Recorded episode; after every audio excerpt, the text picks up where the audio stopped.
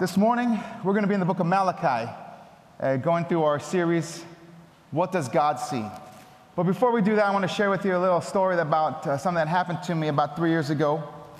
It was uh, the summer of 2013. I was stationed in Japan with my family, and a few of the guys with, um, what I worked with decided we were going to go to Mount Fuji and climb Mount Fuji. Anybody ever been to Japan, climb Mount Fuji before? All right, cool. So let me tell you how it is on Mount Fuji. the thing about Mount Fuji is that you have to, um, unless you're an experienced climber, you can't even get on the mountain until the first weekend of July. The mountain is closed, there's snow on it, uh, it's windy, it's cold, it's just miserable conditions. So unless you're like an extreme climber or you know you've done those kind of things before, um, they won't let you on the mountain. Well, a couple of my friends from work, we decided to fly into Tokyo take an hour ride to Mount Fuji, climb the mountain, and you know, take pictures and have you know, been there, done that. Well, the weekend we went was the very first weekend that the mountain was open. And so there was still some snow. There was definitely a lot of wind, definitely a lot of rain. And uh, the guys that we were with, everybody came prepared with all of their clothing, with all of their hiking boots and everything else, except for one guy. There was one guy. And and I'll, I'll, tell you this before I say the story. We had no remorse for the guy after the fact, all right? Because everybody knew what was going to happen when we climbed Mount Fuji on the first weekend that it was going to be open. It was going to be cold, it was going to be raining, et cetera, et cetera. Well, this one guy decided not to bring any, any protective gear, like a coat or anything. He didn't bring anything with him. So it's kind of weird. As you climb Mount Fuji, you start, most people start around the afternoon, around noon they climb a certain distance. They spend the night in one of the cabins on the mountain. Then you wake up very early in the morning to get to the top of the mountain so that you can see the sunrise coming out from the distance. So we decided to do that. That's what we would do. That's what you do when you're on Mount Fuji. Well, that one guy who didn't bring any of his gear had to make it from five in the morning all the way to the top of the mountain, freezing to death, in the cold, in the haze, in the snow, in the sleet, and all those things, he got literally to the top of the mountain. I take, he didn't get it to the top of the mountain. He got about from where I'm standing right now to about the back of the sanctuary. Okay? And as you get to that point in the mountain, there's actually a, a turn that you make. And there you can see the top. He never made that turn. Before he got to that turn, he looked at me and he said, I can't go on any further. It's too cold. I, I, I got to I gotta go back down the mountain. So he turned around, went back down. Little did we know that the top of the mountain was right where that door was. We ragged on him for the rest of the time that we knew him. you didn't make it to the top of Mount Fuji, okay? However many feet this is, you didn't make it, okay? You were distracted by the wind, the rain, by all the things that got in your way, you did not see the top of the mountain. Isn't that how it is sometimes in our life with God? All the things come the distractions, the wind, the rain, the distractions of life, and God is right there. But we can't see Him through the haze, through the sleet, through the snow, through the things that happen in our life. I, share that story with you today because it reminds me a lot about what we're going to talk about today when we think about God's presence in our life, when we think about what God sees, is God really with us? Is God really there for us in the midst of all the things that are happening in life? Can we really trust in who God is and what God says in His Word? This morning is the fourth message in our series, What God Sees. We're going to be in Malachi chapter 2, uh, verses 17, and going through chapter 3, verses uh, 12. And as you, uh, if you turn there, I'm going to pray and let's just ask God to bless this time this morning. Lord, I thank you for this opportunity we have together as a church to open your word. I thank you for this time that we have to share together in worship and singing and worshiping you together as a family of, of Christ. I pray, Lord, that as your word is read this morning, God, I just pray that you would speak through me. I pray that your word would just be the thing that sticks out this morning as we are gathered and as we think about the words that you have written here, that you would just touch our hearts pray you speak to each one of us wherever we may be at in our walk in a relationship with you, God. In Jesus' name, amen. Malachi chapter 2, starting at verse 17. You know, as we've seen in the previous messages that uh, we've had on this, uh, this passage of scripture in this book, things in Israel are really upside down. You know, things are not the way they should be. In fact, um, you know, things are so bad that people have a wrong perspective on worship. People have the wrong perspective on live on life. People have the wrong perspective on marriage standards. Things are just upside down. They're completely turned around. They're not what you would expect. In fact, Malachi in chapter 2, verse 17, he actually says this at the end of chapter 17, or chapter 2. He says, Everyone who does evil is good in the sight of the Lord, and he delights in them.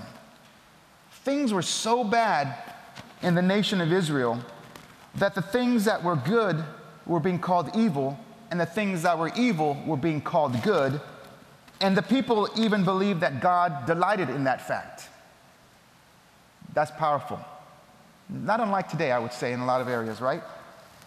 The situation in Malachi's time was one in which there was a complete disregard for a lot of things. There was a disregard for the, the temple, the priesthood, the Sabbath. There was a disregard, as I mentioned already, for marriage standards, for things that you would, wouldn't assume there would be a problem with. There was. Things were upside down, things were wrong. They weren't as they should be.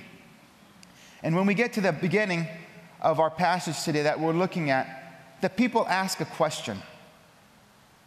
Chapter 2, verse 17. You have wearied the Lord with your words, yet you say, In what way have we wearied him? And that you say, Everyone who does evil is good in the sight of the Lord, and he delights in them. And here's the question Oh, where is the God of justice? Where is this God of justice? Things are upside down.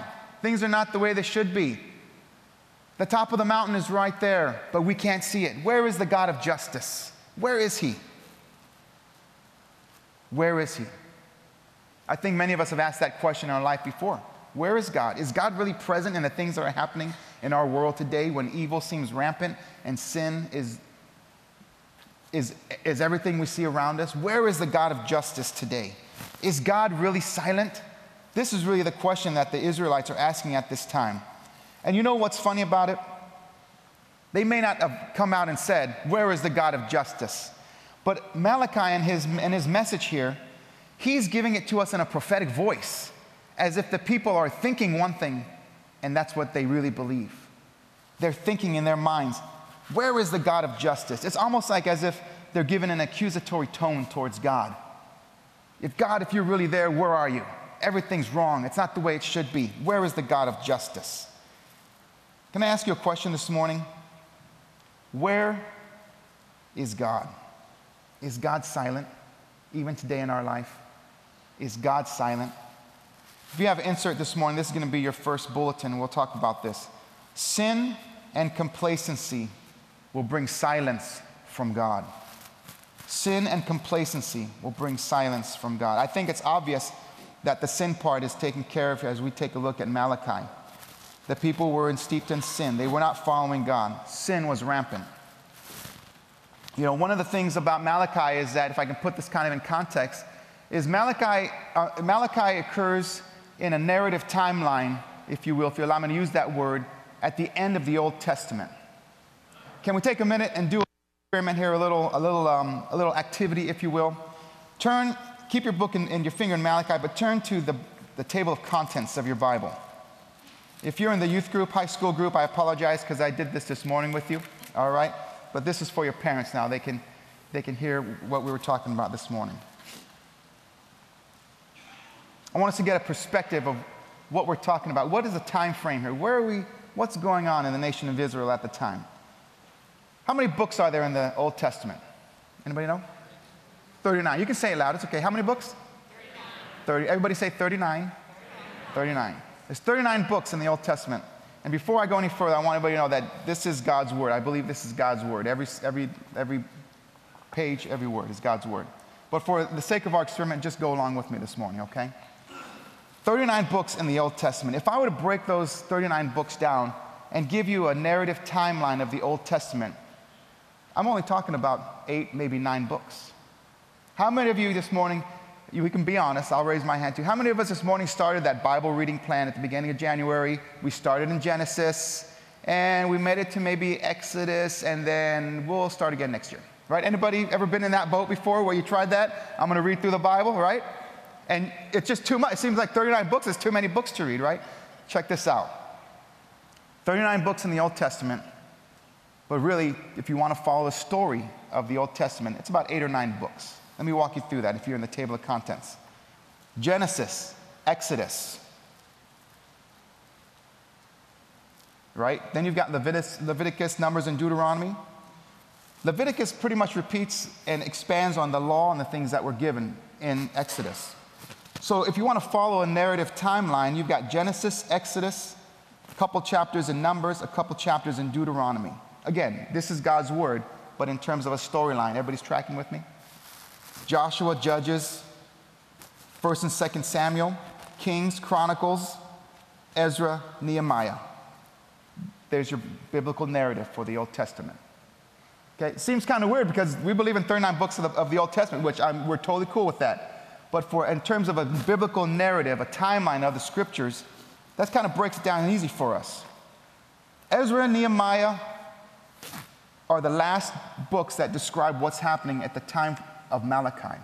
In fact, Malachi, his, contempor- his contemporaries are Ezra, Nehemiah, Haggai, Zechariah, Esther. Okay, so those five plus Malachi, those six books really give us a good description of what's happening at this time in Israel. And I share that with you because I want to make sure that we have kind of a, uh, a good understanding of what's going on and what's happening at this time of Scripture. And also, I hope that helps some of you who are reading through the Scriptures and think it's a daunting task. The Old Testament can really be broken down into nine books. All those other prophets fill in some of the other pieces that are happening. Does that help anybody out? Okay. So this is where we find Malachi at the end of the Old Testament. All right, at this time, the temple in Jerusalem has been rebuilt. The city walls of Jerusalem have started to be reconstructed and, and built. All right? And Malachi at this time is asking the question where is the God of justice? God is, seems to be silent. But has God really been silent? No.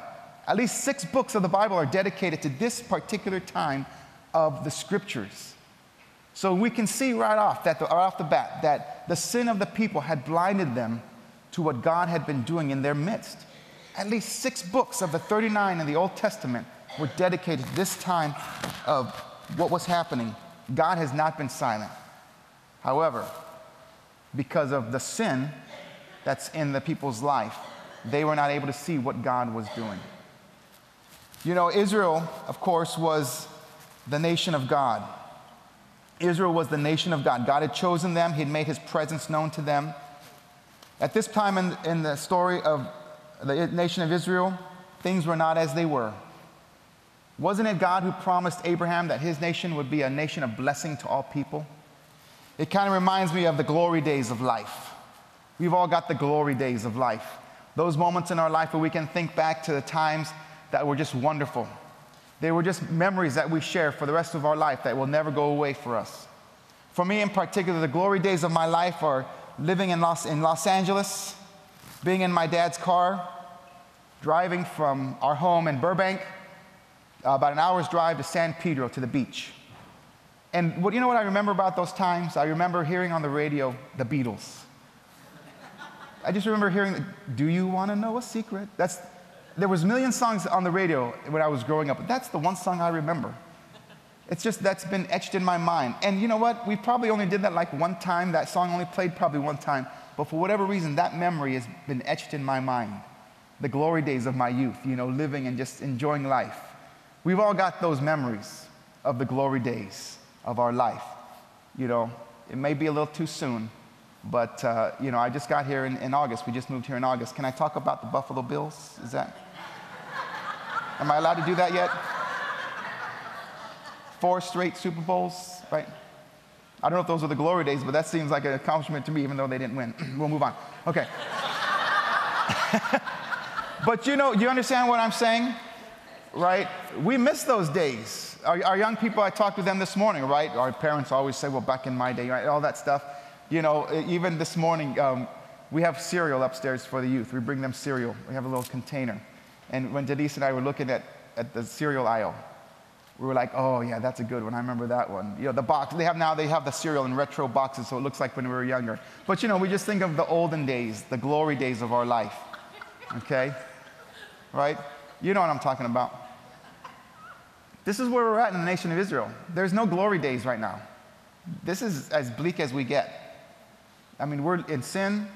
It doesn't seem like God is speaking to us. It seems like all is lost. You know, the nation has just come out of captivity and where are we at? Where's God? Where's the God of justice? Where's the top of this mountain? Where, how do I get there? I can't see anything because there's sin in my life. Okay? Complacency. Haggai, who was one of the contemporaries of Malachi, spoke several years before him. Um, he talks about complacency in the nation of Israel. In fact, before the temple is built, Haggai says to the people, Why is it that you are living in your houses and yet God's temple, God's house, is in shambles. You had been moved back into Israel, but yet you've just let the things of God go by the wayside. You've been complacent.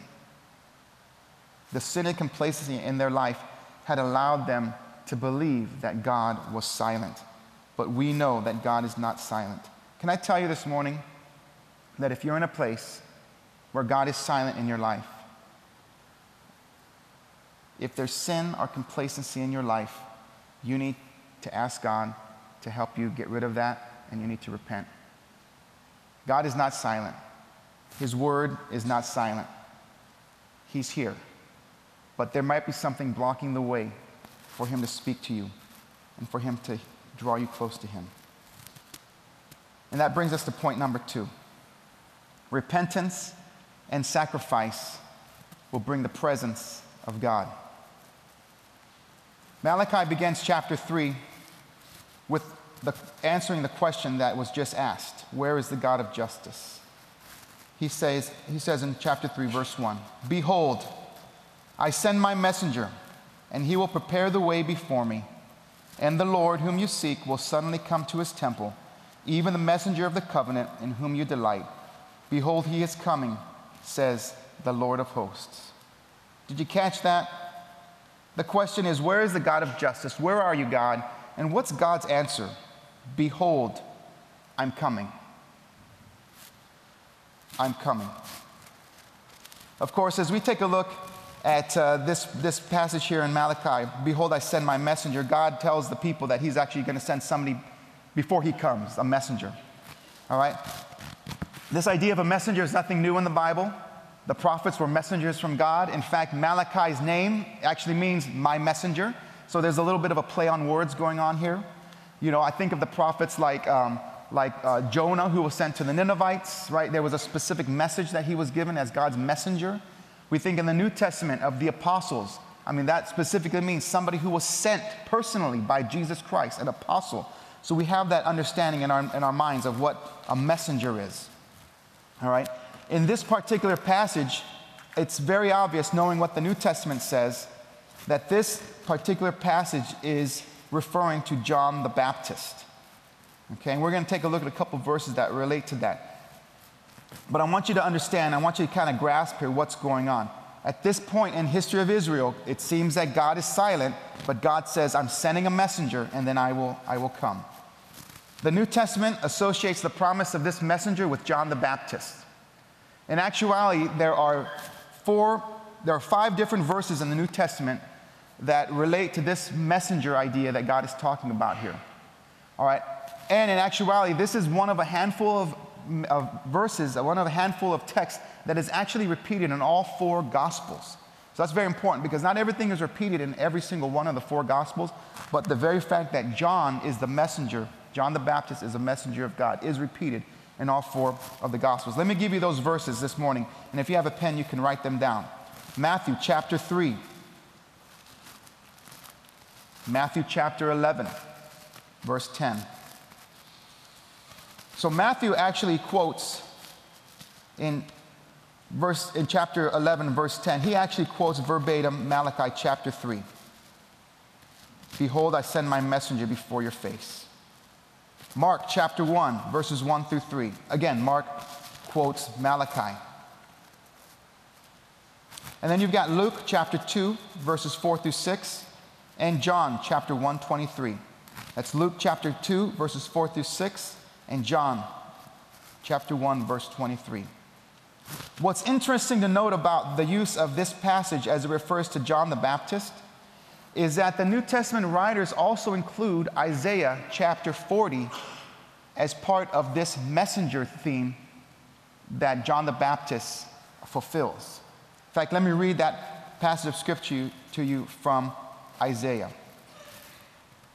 He says, Every valley shall be filled, and every mountain and hill brought low. The crooked places shall be made straight, and the rough ways smooth, and all flesh shall see the salvation of God. Isaiah says, I am the voice of one crying in the wilderness, make straight the way of the Lord. So, when the Bible in the New Testament refers to John the Baptist as the messenger who will precede the Lord's coming, he actually uses two, they actually use two verses of scripture Malachi chapter 3 and Isaiah 40. And I want to make sure we don't miss out on what's trying to get stressed here. What was John the Baptist's message? The Bible says that John the Baptist's message was repentance for the remission of sins. Mark chapter 1, verse 4. John came baptizing in the wilderness and preaching a baptism of repentance for the remission of sin.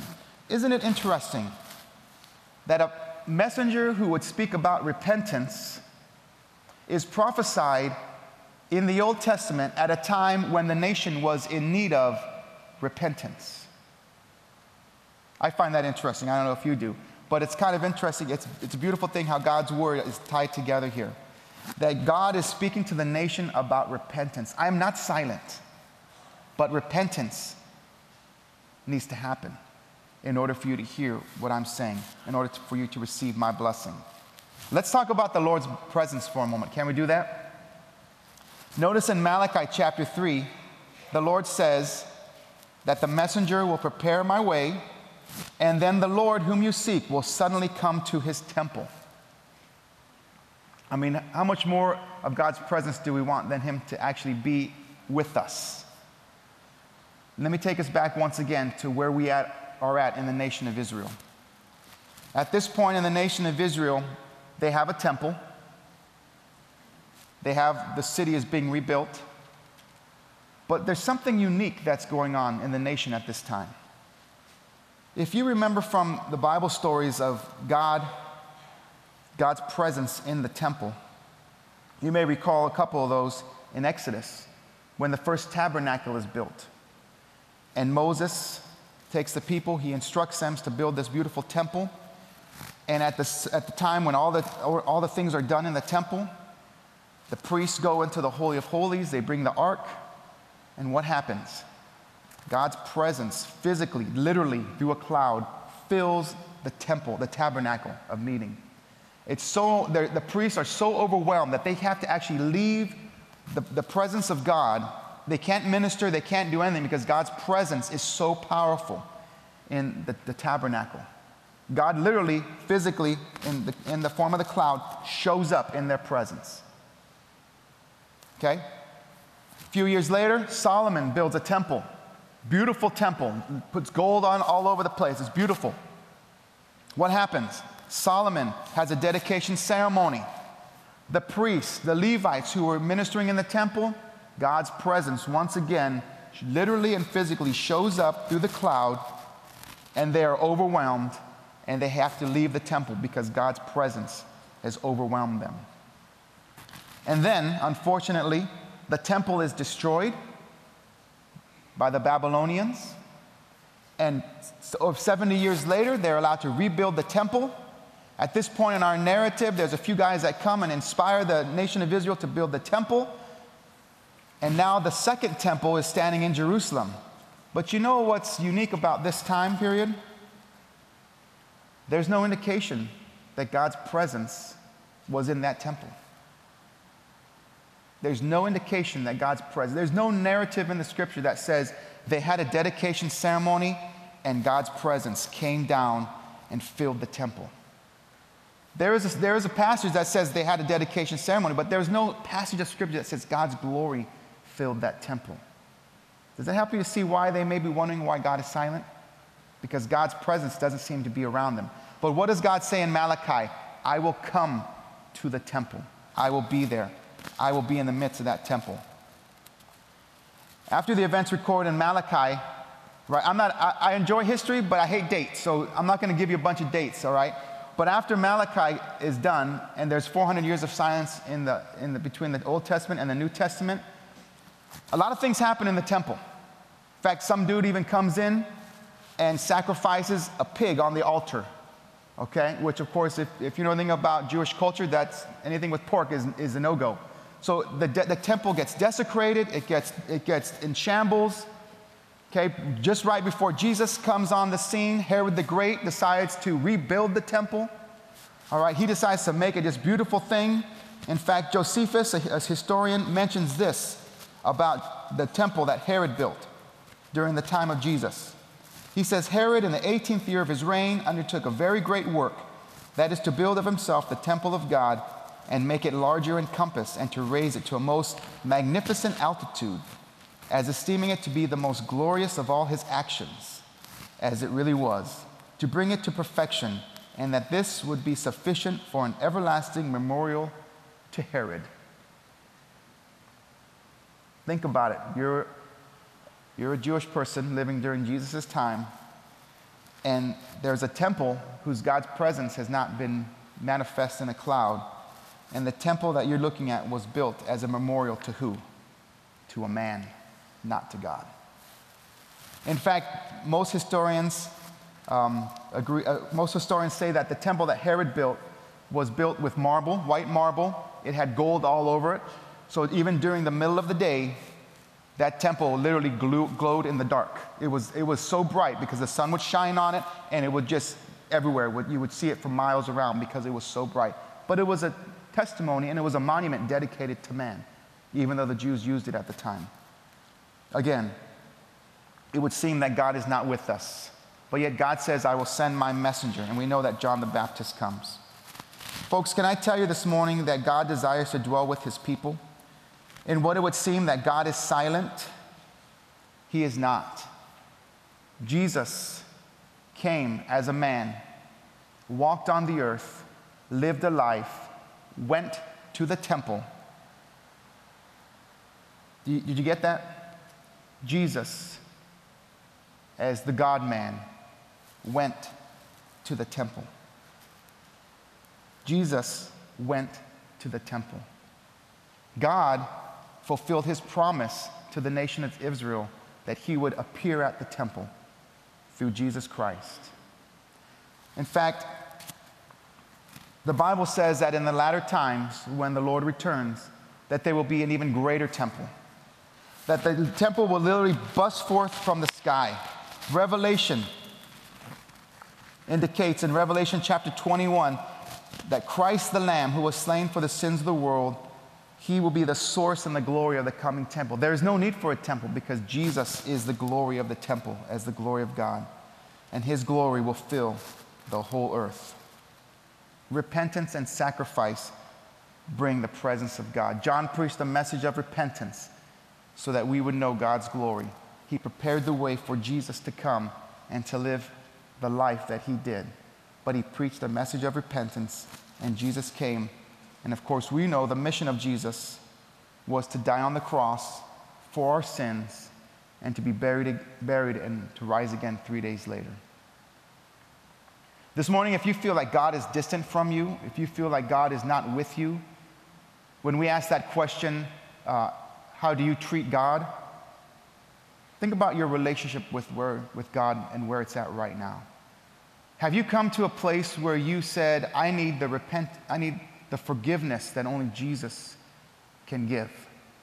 Have you taken that step of repentance and turn toward the Lord? Because if you haven't, then God's going to be silent. It's going to appear to you that God is silent because you just not, you're not in tune with what God is saying or what God is doing. That filter is preventing you from, a filter of sin is preventing you from seeing what God is doing. In order to experience the presence of God, there needs to be a time when sin is forsaken and repentance is embraced. This is what God made clear in His Word. In fact, in a few minutes, we're actually going to celebrate the Lord's Supper, and this is the picture of the Lord's Supper. There's a cup with blood, which represents the, a cup not with blood, but with grape juice, that represents the blood of Jesus. And there's the bread, which represents the body that was broken for us. In fact, Paul says in his letters, we shouldn't even take the Lord's Supper unless we look at our own life and we make sure that we're not in a place of sin. As a church, we celebrate communion. We invite anyone to partake in the communion. But as a warning, if you're not in a place where your heart is right with God, maybe this morning, this morning is not the time for you to do the communion. Or at least take a moment before we do it and get your heart right with God. But this is a beautiful picture of what Jesus did. When we think God is silent, we just have to look to the communion table as a remember, as a reminder of what Jesus did to say that God is not silent. In fact, it's written on the table in remembrance of me. We have to remember what God did for us through Jesus Christ. Let's move on to the rest of the scripture before we take the communion because I think it's important that we kind of have some action steps in terms of what all this means for us this morning. Malachi continues in chapter 3 he asks, Who can endure the day of his coming? We've already talked about this. When God comes, he's looking for those who have been refined in the fire, whose hearts have been clean. Malachi says that when the Lord comes, he will, then the offering of Judah and Jerusalem will be pleasing to the Lord, as in the days of old, as in the glory days. God will receive those blessings. And then we get to chapter 3, verse 7. From days of old you have gone away from my ordinances and have not kept them. Return to me, and I will return to you, says the Lord of hosts. But you said, In what way shall we return? Here's that question again. Here's that accusatory tone from the people. How have we, uh, you know, how have we done this, Lord? The Lord answers in verse 8 Will a man rob God? Yet you have robbed me. But you say, In what way have we robbed you? In tithes and offerings. You are cursed with a curse, for you have robbed me, even this whole nation. Bring all the tithes into the storehouses, that there may be food in my house, and try me now in this, says the Lord of hosts. If I will not open for you the windows of heaven and pour out for you such a blessing that there will not be room enough to receive it. Repentance and sacrifice bring the blessing of God. This morning, as we think about offerings, as we think about what the tithe and offering is, I'm not going to get too much into that. Pastor Milo did that a couple weeks ago. But I do want to add this as we think about that idea that repentance and sacrifice bring the presence of God. The offering was a sacrifice, literally a sacrifice.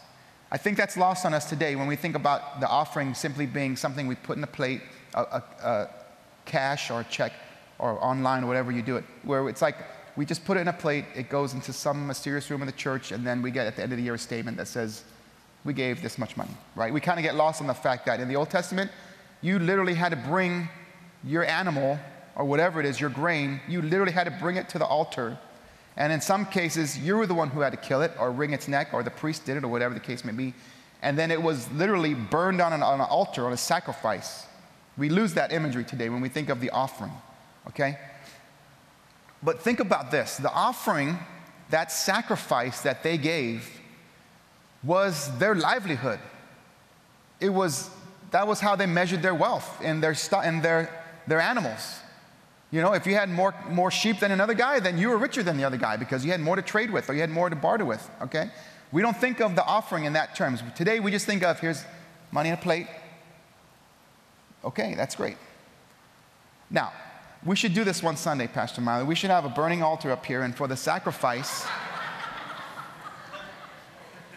And for the sacrifice, because this is literally what it is, everyone lines up, puts their $1, $100, and just lets it burn right here. That's, that's how important, that's what the sacrifice was. You brought your livelihood and you literally gave it to God. God says, You're not even sacrificing to me. Your, your idea of worship is totally skewed. But bring the tithe to the storehouse, bring your offering that act of sacrifice needs to happen if you want to experience my blessing. Again, this is not a message on tithing, but I want you to get a different perspective on that. Because so many times we do talk about the offering, we do talk about the tithe, that's simply just what you give, and that's all great. But put your, put your mind, wrap, wrap your mind around that. This is literally what it is. Right? We talk about you're burning money, burn a hole in your pocket. I mean, literally, that's what happens, right? But it's about the sacrifice that, that happened. God said, Bring it, and I will open the windows of heaven, that there will not be room enough to receive it. There will not be room enough to receive the blessing that you're going to receive from God. If I'm being honest with you, it's nice for us for to hear a pastor say, you know, a tithe could be anything, an offering could be anything. Think about what God was saying in the, in the, in the scriptures about what it was your livelihood. Okay? Let God bless you from that. And here we are, here we, as we kind of wrap it up here, we think about that.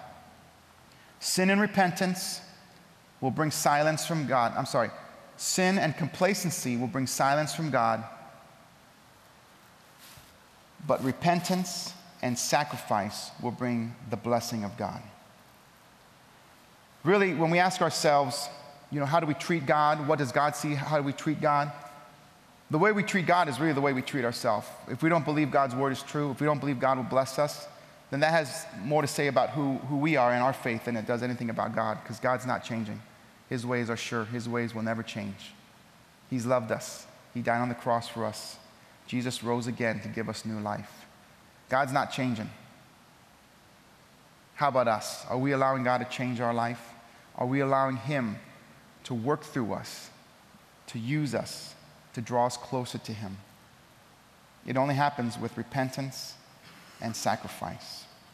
This morning, there may be some here today who've never come to a place in their life where they've repented or where they've sacrificed or they've thought of that, giving their life to the Lord. Paul says in, in Romans 12:1 to offer your bodies as a living sacrifice, holy and pleasing to God. This is your spiritual act of worship. This morning, there may be some people in here who have never literally asked the Lord to forgive them of their sins and asked God to come into their life through Jesus Christ. Don't leave today without making that decision in your life. If you're here today and you're a believer in the Lord and you're not living a sacrificial life, then that's my challenge to you. Think about the things that God has said in His Word about pouring out His blessing and live the life that God has called us to live. Sounds simple, but it is kind of hard because we do live in a fallen world. We live in a world full of sin. And so we need to be connected every day to where God's at and what God's doing. Let's pray this morning as the band comes up. Lord, I thank you this morning for your word. I thank you for the testimony of your word. I thank you for the truth of your word. God, we are here today, we are here this morning. I hold in my hand the Bible, 66 books that miraculously throughout history has come to us. Your word, God. People, people literally gave of themselves. They gave of what they had. They sacrificed their life, God, so that we can have the scriptures in our hands this morning to learn more about you, to draw close to you. Lord, your word says that we need to be in your presence. And the only way that's going to happen is by repentance. And God, I just pray this morning as we're gathered here, I pray that you would be in our midst. I pray that you would draw us close to you. I pray for those this morning who have never come to a place where they have asked you into their life to be their Lord and Savior, God. They've never come to a place of forgiveness or repentance. I pray this morning, even as I'm praying, that you would stir their hearts. I pray that you would move in their life. Lord, you do desire for us to live a blessed life, a life of communion with you, a life that's plugged in with God, our Savior. And that's only going to happen as we're made right with you. We celebrate our Lord's Supper this morning, God, we remembered, we're reminded of that. And I pray you'd help us to be in a place where our hearts are right and where we are drawn close to you. In Jesus' name, amen.